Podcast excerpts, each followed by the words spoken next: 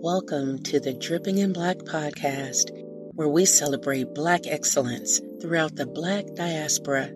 Here's your host, David V. Lewis. What's up, good people all across the world? This is the Dripping in Black podcast. I am your host, David V. Lewis. And per usual, we have another fantastic guest. This time, we have two guests. and the guest goes by the name of Janelle and Adam Spencer. Janelle and Adam, say hello to the world. Hey guys, doing? Hi guys, how are you? Thanks for. Having me. Yeah, I'm uh really excited. Uh it took us a while to get you two together and get us get you on. Um we'll talk about how it came about. Um so it's, it's a great story. I'm excited for our audience to hear it. And but we always begin our podcast with a simple but not too simple question of who are you? And so I'm going to ask it this way. I'll, I'll start with you, Janelle. When I say who is Janelle Spencer, what would be your response? Janelle Spencer. I am a, a wife, a mother of seven. I am owner of the Breakfast Club in Troy, and I am also the floor manager as well. So I hold a lot of hats. okay. What uh where did you where were you born and raised? I was born in Detroit, Michigan. Mm-hmm. For about eight years once I turned 21, went to Atlanta, explored mm-hmm. Atlanta, and made my way back home where I met my husband at, and we've been married almost a year. Okay. All right. And so what what schools did you attend here? Went to Davis Aerospace, but I graduated from Detroit Academy of Arts and Science. Okay. Okay. College at Saginaw University in Saginaw, Michigan for a while. Okay. All right. If I said, who is Adam Spencer, what would you say? I would say I am a father, business entrepreneur, and chef. Mm-hmm. And Adam, same questions. Where are you from? Where were you born and raised? Oh, born and raised in Detroit, Michigan. Never left. Okay. And uh, what schools did you attend? Uh, for high school, I attended Detroit Northern High, and I I went to Wayne State. Okay, Wayne State. All right. I'm curious, how did you all come to meet each other? We actually met through my best friend and his cousin. They were dating at the time, and he mm. was coming over to do a private cooking um, event for them. And my friend invited me over, and I couldn't make it that day. I had to work or something.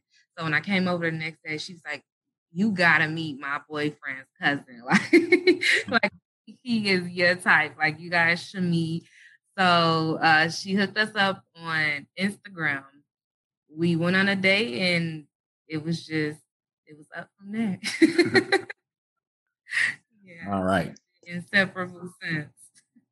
Janelle and Adam Spencer. Uh, I ran into Janelle first. Uh, I was out at the Breakfast Club in Troy, and uh, Janelle is, like she said, the head manager. She kind of runs things when you walk in, you see her face. And uh, we just got into a conversation. And Ultimately, she ended up telling us that uh, she was the owner there. And I said, Oh, we need to have you come on to the podcast. Uh, you know, we need stories like yours on our podcast. And so we kind of talked and went back and forth with emails. Some emails got sent to the same person by the by the sender. We won't mention any names, Janelle. I'm not and, savvy with with that type of stuff. but eventually we got you all on and we're so happy. So let's let's get started. So the Breakfast Club, how did that come about? Um, Breakfast Club actually been around probably like the last 30 years. Mm-hmm. You know, owner. I used to work with her when I was in my early 20s while I was in mm-hmm. still. Um, we parted ways probably about four years ago. She reached out to me, actually mm-hmm. interested in opening one. Um, she came and helped set it up, got everything going. She retired. I took over from there. Okay. Yeah, so I'm I'm I'm digging for details. You know, I, I'm thinking about the audience I'm thinking about a young young guy or young couple aspiring to open a business, um, a breakfast club or something like that. what are what are some of the first steps that they need to take? Um, I would say some of the first step is getting a business plan together, knowing okay. audience and who you want to go after, and not just say I want to serve everybody. That's not really realistic. You mm-hmm. want your audience down to a specific demographic, so you know what you're going after and your focus. But come up with a business plan within like five years, how far you want to see yourself. Where do you start off at? What you need to start with. You know, what type of foods you want to serve. What area. Mm-hmm. So jot all these things down and kind of get an idea of you know what direction you want to go in before you even start looking for a business or building or anything like that. Yeah. So you had all of that set while you were you were working for the Breakfast Club. You said I I worked when I was in my early twenties. Um, uh-huh. five now. So the process when we we started looking for a location when we first started, we got together and decided we wanted to do it. We looked for a location, and it was kind of mm. find one that best suit our need as far as size, um, busy traffic area, high traffic area, and the type of basically what city we want to be in. Yeah. Yeah, and so you ended up in Troy. That's that's really interesting. Yeah, ended up in Troy. We a couple of locations we seen in uh, West Bloomfield, Sterling Heights. But we found this be good. We're um Big Beaver and uh, Rochester Road, and it's a pretty good high traffic area. Nothing else around here really, you know, breakfast wise. So that's a big thing too. To scope out your yeah. competition before you do anything. Yeah. Yeah. yeah. So, yeah. oh, go ahead. Yeah, I was, I was gonna say, um, you definitely need to when you figure out what area you're gonna be in, because for us, like over here, our prices are a lot higher than they would be if we were in the city, just because of the fact that we're in Troy and it's a different mm-hmm. demographic over here. So mm-hmm. another thing that you should think about when you're thinking about a restaurant, a location, is if it's gonna accommodate the type of prices that you want to have. Because we could yeah. be in Detroit mm-hmm. what we charge in Troy, so mm-hmm. that plays a part too. Yeah, I, I, would say there's a business side to that as well, though. Uh, I would imagine there's a, a, a few more steps that you have to go through to get that building in Troy, as opposed to a building in Detroit as well. Yeah. Yeah. yeah, it's a lot stricter requirements from the city and uh getting approval from the city. You have to get approval for to have your restaurant here. If they don't want it here, they have to agree on it. If they don't want your restaurant here or your brand here, you next you off to the next location. So you have to get approval from the health department first. The city has to agree to it. It's a lot of ins and outs. Yeah. Yeah. So it sounds like you were pretty well prepared for this opportunity before the opportunity presented itself.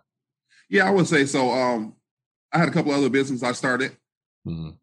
that helped me kind of got me to where I'm at now. Mm-hmm. My mindset and everything. Yeah, I think that's that's a that's a what I want to talk about because whenever I get business owners and entrepreneurs on, I like to talk about that mindset. Right, you know, where do you get that from to decide? Um, you know, I mean, are you from wealth? Let's start with that. no, not at all. not at all. Not at all. That's, that's a whole different thing if you were born. No, not at all. It's more so the freedom. It's not because when you're an entrepreneur, it's, it's not hand over fist money. I can make a nine to five, but it's the time, the freedom I have, my leisurely freedom, enjoy my life how I'm pleased versus I'm going for someone else. And, you know, I may make more, but I'm under their thumb as far as time wise. Indeed. Yeah, and I think that's that's the motivation for us anyway behind wanting to be entrepreneurs and having our own thing going on because it's just like before the breakfast club i had a separate business as well so mm-hmm. for us it's all about being able to allot our time to what we wanted to not being like okay well we have this this nine to five i gotta be to work yeah eight o'clock on monday morning so but i will say I think a big misconception that a lot of entrepreneurs have is that they'll have a lot more free time when you have your own business. Yeah. I think it's much more challenging than working a nine to five because you have to make sure everything is everything. I mean, we had some crazy stories sometimes. It'll be three in the morning. We land down in bed, the alarm system go off because the power didn't went out, and we got six thousand dollars worth of food in a in a walk-in. We got to figure out what to do with it. We praying that the you know the power come back on. So it's just it's so many different obstacles, especially during a pandemic. Like right now, is things are looking up, but that pandemic has been crazy. Yeah. yeah. So, oh man, I got uh, a few questions with regards to that, but I still want to get dig a little deeper about this entrepreneurial spirit. So, both of you were business owners before you got to this business. Yeah. When did that light bulb switch for you to say, "I want to own my own business"? Had you had you worked? Uh, well, you said you worked for Breakfast Club in your 20s, so you had worked a yeah, nine to five. Had you worked a nine to five as well, Janelle? No. I... no. Okay, so talk about that. Talk about uh, that that entrepreneur entrepreneurial mindset. Where did it come from? When did you know you had it, and when did you start acting on it? Okay for me, I grew up in a very poor area, Harper and Van Dyke. It wasn't a whole lot. You died. yes. so my my dad, he's worked at Chrysler since he was 20. I have like super young parents. So I grew up just watching him six, seven days a week at work. He he never could spend a lot of quality time with us. Mm-hmm. So from that, I knew I never really wanted to work for anybody, and I always wanted to be able to enjoy my life. So when I hit 18 and I went off to college, even the college thing for me was kind of hard because my my mom was single and at the time and she was scraping up money to send me to school and I was just in college and I'm like, this ain't it. I, I can't yeah. off this. like I, I want to start my life now. I want money now. So I went to massage school first and mm. got my massage license. I ventured off to Atlanta. I had a few friends from college that lived in Atlanta. So I, was, I literally packed my entire car up with $300 in my pocket. And I was like, I'm going to try Atlanta out. And mm-hmm. that is work for me. So I went to Atlanta. I got 150 business cards made for $39.99. I remember that because that was and I just went to the mall and different places and I just passed them out. I was a big partier at the time. So I would go to the clubs and in Atlanta, it's always celebrities everywhere. And I mm. I wanted to work with a lot of I wanted to work with celebrities simply yeah. because they would pay the prices that I wanted to charge. Yeah. So I met a couple of celebrities. My the first one I ever gave a massage to was Nick Cannon. And then from there it was kind of word of mouth. They would let their friends know and everything, things like that. Mm-hmm. I did really good in that. And I knew I never wanted to work in a spa because I felt like I made way more just working for myself. I was making like $150 an hour, not yeah. doing much when I would work in a spa and make like $25 an hour. So yeah. um, I did that. And when I got pregnant with my daughter is what made me decide I wanted to move back home to Detroit because I wanted that support system. I wanted to be around family and it would be a lot easier than what I was doing because a lot of my clients are so demanding. You know how celebrities are, they call you and like, I want you here in 30 minutes. And I'm like, mm-hmm. I gotta get a babysitter, I gotta figure mm-hmm. out. So for me, it was a lot easier to come home and figure something out. So when I came home, you know how Detroit is. They they weren't paying them prices I was trying to charge. So like yeah. I had to come up with something different. And that's when I ventured out and I started my waste management company.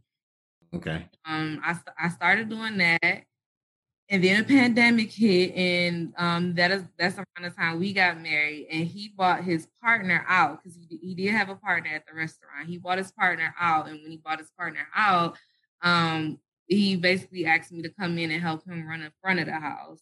Okay. So I jumped into that. I didn't think I was gonna jump in as deep as I as I did, but I'm there now. yeah. Oh wow. That's that's that's, that's quite that's quite the story there. Um you so yeah, you you had a I would say somewhat sounds like a thriving massage business and then you gave it up basically to come back home. Yeah, I had a that the lifestyle change. With having a kid, it was just so different, and it was yeah. and then and I just wanted. I was missing home. I just wanted to be around family, but I knew I had to come up with something before I came home. I didn't just want to come home yeah. and not be doing anything. And I knew those nine to fives wasn't really up in my alley. So I was like, okay, I got to think of something. So then the waste management thing came into play for me. yeah, and that's that's a whole nother podcast. Just trying to figure out how you did that. Um, yeah. again, I'm kind of curious about the details because if somebody's watching, Okay, so you got a waste management job. Okay, well, I mean, uh, uh, business.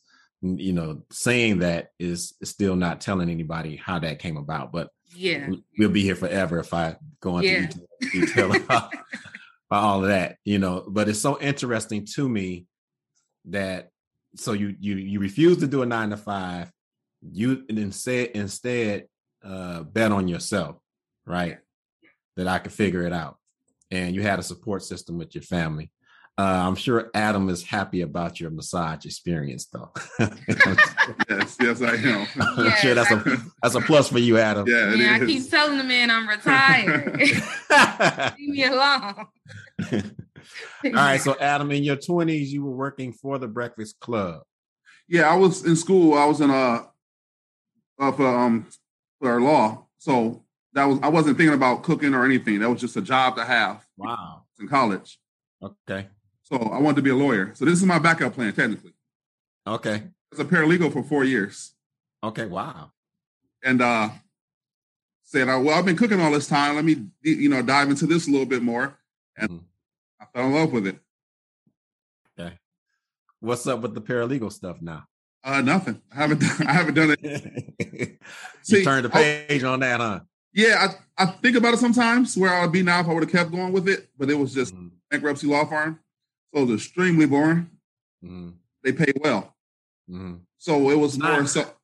Time stamp it for me. So you're in the twenties, you're going to school, you uh-huh. become a paralegal when does that end and when does this entrepreneurial pursuit begin? Um, I would say probably about 23. I started working as a paralegal. Okay. What what year is that? Oh, um, that's the hardest questions. Um,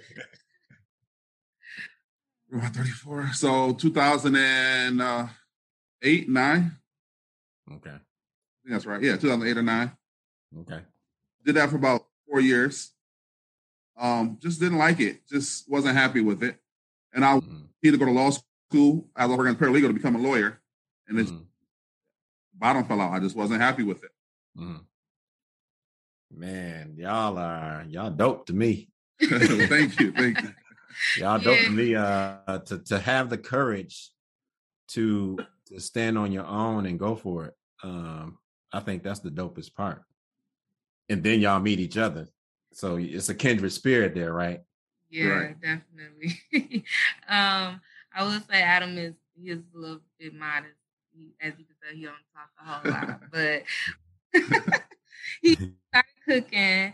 Um, what do you call that? Like line cooking? Yeah, yeah, line cooking. But he ventured off before the restaurant as his own thing. Um, and established his catering company.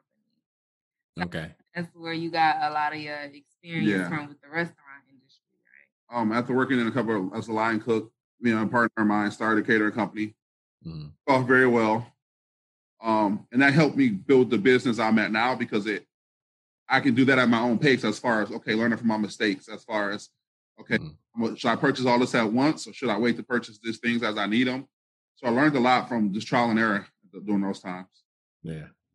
So the black owned Breakfast Club in Troy, right? And uh, I want to get into this because when we hear black owned, it has a lot of uh, baggage with it, right? Um, we try to support our own, but sometimes the uh, you know they want us to do a lot of extra just to support them.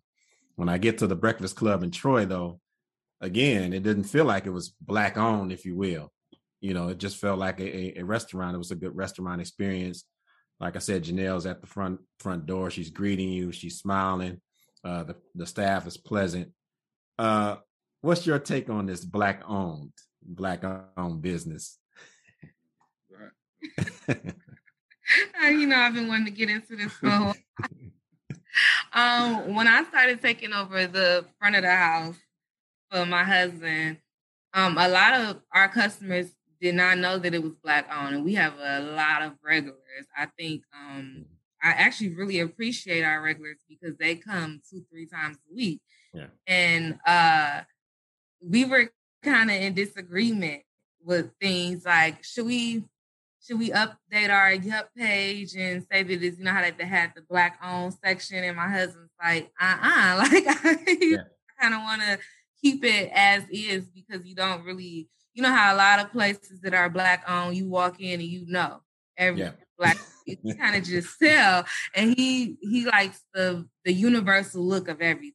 Yes. For him, he doesn't necessarily want to um ice out a particular group of people or anything like that. He wants, you know, it to be universal. But then on the other hand, with me dealing with the front of the house and dealing with a lot of I would say I've had a lot of racist incidents up here. Um, after a while, I was telling him, I said, "No, listen, babe, we're gonna have to start telling people this is black on, and we not going for and the ignorance." Because I've had people sit at the table and call me over, and um, especially during the pandemic when we were masked and I would have my mask on, they would call me over and be like, hey, can we have somebody different serve our drinks because the bus boy bought our drinks over and we just didn't really want him touching our drinks. Now, mind you, my bus boy, he's black, he has yeah.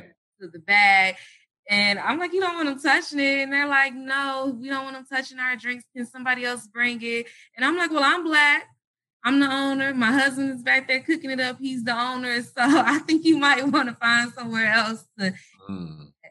So I um I think over the time over maybe like the course of the summer, things have started to change a little bit. Mm-hmm. Know that we are black owned, but we don't really like that to be our staple. Yeah, we want people to just be like, "Oh, we got to come there because it's, it's a black um, restaurant."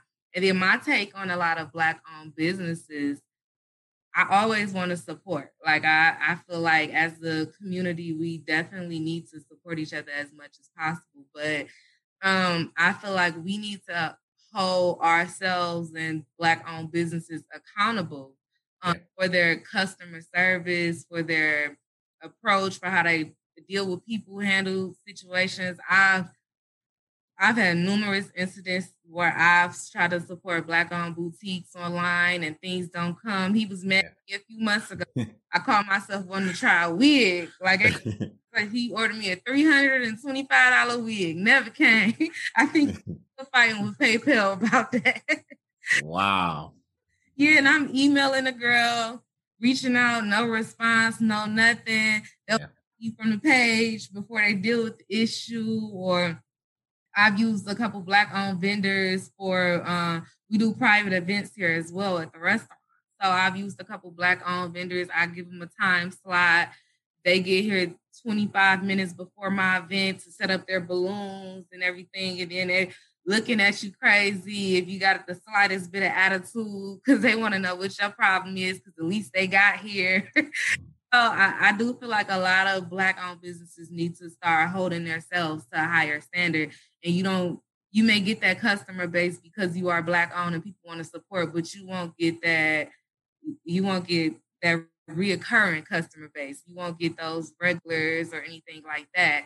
And I think that that's that's part of the value that a lot of businesses are missing. They feel like as long as I can make a dollar, it's good. But it's like you won't get any longevity in your business if yeah. customer service is not A1, if yeah. you're not handling people's problems accordingly, if you're ignoring people just taking their money. So I think yeah. was always frustrating me the most with a lot of businesses. yeah, I mean, yeah, yeah, man. You said a mouthful. Um, our experience is from just you know going to hang out, going to eat somewhere, to even with dripping in black, you know, trying to support black owned businesses. We we run a we run a myriad of experiences with that, and you know, of course, we've been in restaurants where you know, like you said, if the if the if the treatment is bad, you got me there that one time, but I'm not coming back. Yeah. You know, there's there's a couple of restaurants I can think of I won't mention at the top of my head that we have not been back uh, to because of the experience that we had there. Uh, not the food, mm-hmm. not the not even the ambiance, if you will, but the the the treatment is like okay, no, we're not coming back here because we don't have to accept that. Yeah. So let's let's let's talk a little bit about if I've never been to the Breakfast Club. What is what am I getting when I walk in? Um, you can expect basically just think, think of having breakfast or brunch at your grandmother's house. It's more intimate, um, more home feel, but more of an upscale breakfast though. So you, we have the traditional breakfast, you know, scrambled eggs and over meat, yeah. over easy eggs, but we do a little twist sometimes. We do a seafood bowl with lobster, crab, and uh, salmon, smoked salmon in it. So we do more upscale breakfast, but it still has the homey feel. Yeah. Instead. Yeah. Yeah. I know I've it's a family atmosphere as well. Uh, you know, you go to a lot of restaurants where it's not super kid friendly. You don't want to bring your kids, or they don't necessarily have a kid menu or anything like that. So it's, it's definitely family oriented in here. Um, we're walking around, checking on you, making sure that everything's good. I'm always on my servers about keeping a smile on that face, rectifying people's issues. And so we're really big on that. And then him in the back, he is definitely, um, I tell a lot of people, I try not to hate on the other breakfast clubs, but I said, we got a chef chef in here. he be back there throwing flames. I'm like, babe, what you doing? It, it's definitely a good experience in here. okay. Yeah, a chef chef. yes. yeah, uh, I know from my experience going, coming to you all's uh, particular establishment, I do I did notice the young black males, you know, so that's is that intentional as well? Oh yeah, yeah. Um, for us, we have a big family. So mm. it tells a, a, lot of little cousins. we have a, a lot of just us. We have seven kids. Mm-hmm. This is 20.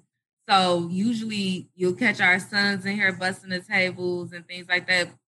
We really just want to teach them work ethic and how to work hard for things that they get so mad. They like, we want a video game. Okay, come in Saturday, check the schedule. you can come video game. And then and we just want to give them an opportunity too, especially for like a lot of my little cousins that I have come in and work. Um, they still in the trenches on, in Harper and Van Dyke in the trenches. So mm-hmm. sometimes I just like to get them out the environment and just see something new, see different people, people yeah. interact with other races and other people outside the norm that they would interact with. So we yeah. are really big on that. Um, yeah, that, that's that's huge. Uh, I'm I'm an educator by trade, and and to me, that's the greatest gift you can give a young person. It's the exposure to other lifestyles and the potential that's out there. Because a lot of times, you know, like you said, if you're in the trenches, that's what you think life is. Mm-hmm. You know, and it's much more to life than that, right? All right. Yeah, definitely. And then just the um the direction the world is going in now, um, everybody is becoming an entrepreneur. Like that's that's the thing to do to have your own yeah. business, whether you're a kid in this lemonade stand or whatever it is. So I've told my husband a million times that I think they need to make business business one on one a part of the school curriculum because kids yeah. know how to fill out documents and you know how to fill out bank accounts and how to get that stuff going. That needs to be taught. Well, first, the first thing we have to do in our community is teach our kids to value education. Yeah. Because we could have a business one on one class in there. And if the kids aren't going to come in with the right intention, then it'll be missed. Yeah. You know, because a lot of people say, well, they should teach, uh, what is it, financial literacy. Well, actually, if you if you paid attention in your econ class, there is a financial literacy portion that we teach. Mm. but you probably missed it because right. Know, boring. I'm not into it, all of that, right? And so I think for our community, black community specifically, we have to figure out a way to tap into our kids and make them value education. Really value learning. Yeah. You know, you can learn anywhere. So just to just to learn something is a, is a value right? If we can get that into our communities, then we can put a business one on one in there, and those kids will actually benefit from it. Sorry, I had to. I had to no, no. Look, you coming from the teacher point of view. I, I definitely, I definitely get. I just see like my sons. They'll be on on the internet taking the the gym shoes and reselling them and just doing yeah. things. And we try to teach them like that. That's a business. Like you know, you can take that and you could grow with it. And you know, it's it's different. It, it's different avenues when it comes to business. It's not just about owning this or owning that. It's it's, it's just about taking your niche and you know making something out of. it. Yeah. All right. So this is a question for both of you all. You all have the Breakfast Club. You got it free and clear as your ownership. You have it at a level right now. But the next level for it, what does that look like? Um, I would say next level for it would be self-sustainable, where I'm more hands off. That would mm. fully staffed. Customer service is still the same. Doesn't drop down when I'm not here. Doesn't change anything. Doesn't change. You know, nothing changes. Mm-hmm. More so, let it run itself. Okay. All right. So I always use that as a setup. So we have an audience that's growing, and you have you have a platform here to to talk to the audience. What can the audience do tangibly to support you get into that next level? What can somebody out there provide for you to get you there? I would say come in, give us a try. Come in, dine out, you know, have a breakfast. Tell us how it is. The best thing you can do is give us uh, comments on your service and we can do better, how we can change or mm-hmm. you like, what did you like? Um, you can follow us on Instagram, Breakfast Club Troy, website, breakfastcluboftroy.com. Mm. Book the same name, Breakfast Club of Troy. But definitely just stop in and uh, give us your feedback on everything. Mm-hmm. Janelle, same question. Taking it to the next level, we have an audience. How can they come in and support you to that next level? He wants to be more hands off. I think you would love for him to be more hands off. Yes, yes. what can our audience do to support you to get there? I think for me, I'm big on reviews. So you come in, if you enjoy it, just, just write a quick review on Yelp. Let people know, you know, what it was that you ordered, did you really like, what did you enjoy about it the most. I think reviews are like very helpful because I know for me, I I Yelp everything before I go anywhere. and, and, for me, that's always the determining factor if I'm gonna try it or not. Mm-hmm. If it's too many bad reviews, or you know, so that for me, and just word of mouth, just continue to let people know, like, oh, you, you going to breakfast? You should try the Breakfast Club, and it's black on. yeah. Support, definitely yeah. support us. Okay, I got you. So ultimately, more people coming in, more people coming to see you will put you in a position to get to that next level. Yes. Create yes. more consistency as far as customers, you know, customer service. Like I said, just letting us know, give us feedback so we can yeah. the issues that we have and we can stop issues from occurring that may, you know, may happen in the future. Yeah. Yeah. So Dripping in Black audience, jump on it. Give them the exact location real quick. Uh 3672 Rochester Road. It is north of Big Beaver. Yeah. On the east side of uh Rochester Road. Yeah, come on out and, and support them and have a good time. The food is delicious. The experience is great.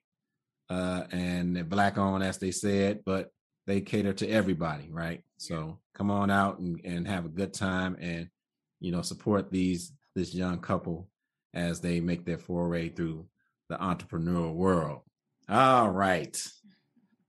Y'all ready for the major question? Yeah. yeah. I think I, I think I'm gonna have to do this differently as well. I have to do one by one. I think I'm gonna ask Adam first. all right, this is the the last question that we ask all of our guests. So you'll get a preview, Janelle, when I ask Adam. Adam, have you ever been on the cover of a magazine? No, I have not. And it's funny you said that. I was talking to my son about my uh, goals I set when I was in my early 20s. Mm-hmm. And that was one of them. That's the only one I didn't do was that. I was probably like 24, but that was a goal of mine at the time. So wow. Yeah. That's interesting. Yeah, very at the time I was younger, so superficial goals, but I reached everything else but that one. For what reason would you what what reason at that age did you anticipate being on the cover of a magazine? I don't know. I just my list of goals because I was just, yeah. I just it could have been for anything. It's I just me. want that's one of the things I want to do. Oh, all right, Janelle. Same question. Have you ever been on the cover of a magazine? No, I have not, and I've never thought about it either. Simply because I hate taking pictures. So what? yes, I don't think I'm very photogenic. You always talk about my big head. so yeah, no. I have not. Okay. Well, one of the things we do here at the Dripping in Black podcast is we aim to please. So each and every guest get placed on the Dripping in Black magazine cover. My producer Sean Smith is going to show you yours. Aww, all right. And that is not just uh, for the episode, but it's also a parting gift We will get that printed out and laminated and sent out to you as a thank you for coming that. on to our podcast. thank you so much. Thank I love you. that. Yeah. So if you look over my shoulders, you see quite a few of our guests from our first season. Aww. And I'm a little slow on getting the second season guests up there, but I gotta complete my wall of fame back there. I got two guests up here that I, I haven't got yet, uh, Barack and Michelle. So y'all keep uh y'all y'all spread that word. It's definitely coming. will, definitely will. they are definitely dripping in black, so we need them on here. All right. Thank you. so we want to thank Janelle and Adam Spencer for coming out. Give the uh social media one more time, just to make sure everybody's got it. Uh, Instagram and Facebook, Breakfast Club Troy. Yeah, Breakfast Club Troy. Follow me personally at Chef Adam Spencer. Same thing, Instagram and Facebook. Uh, give me the hours. Uh, we are open from eight to one, Monday through Friday.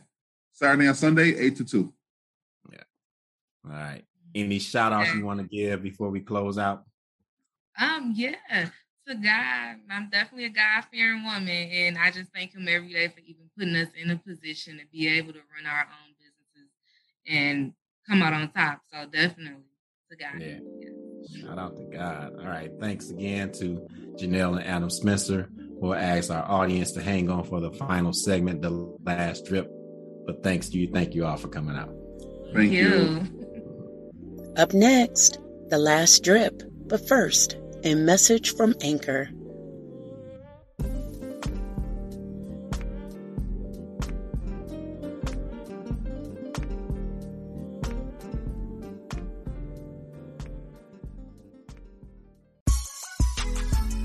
A Dripping in Black thanks to Adam and Janelle Spencer and to our audience.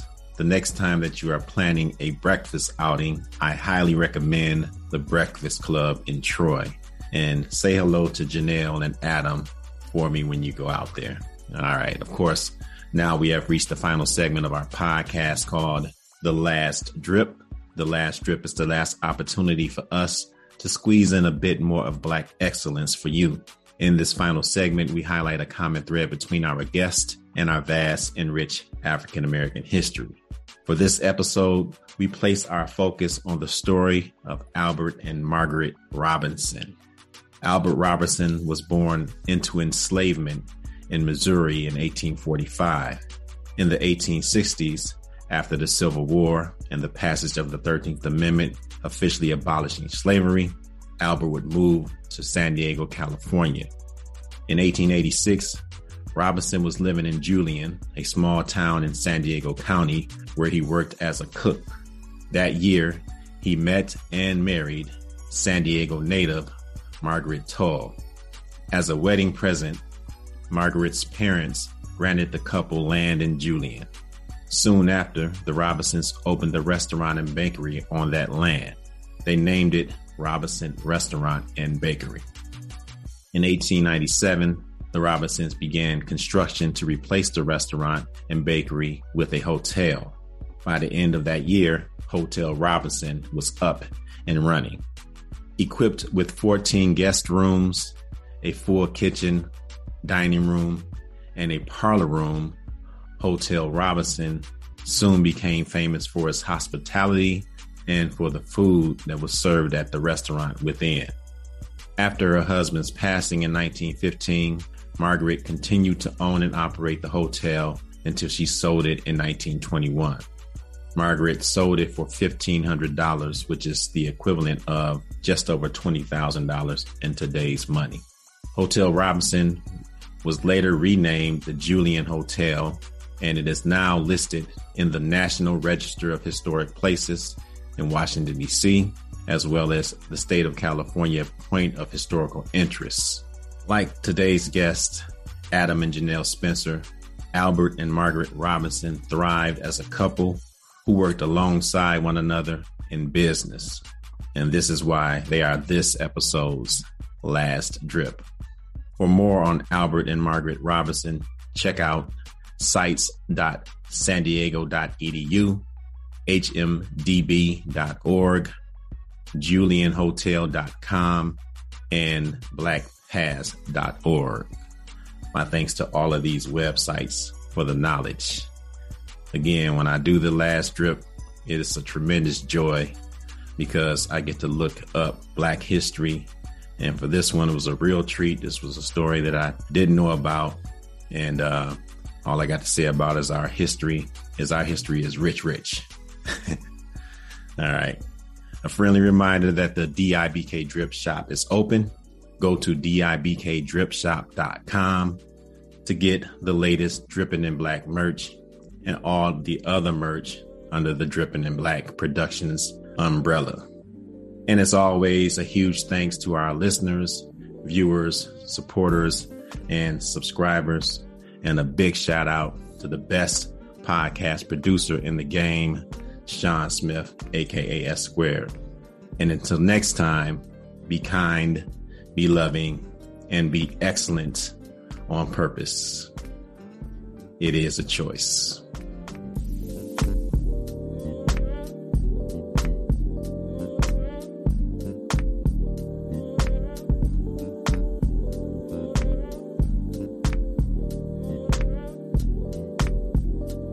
You have just experienced a Dripping in Black production.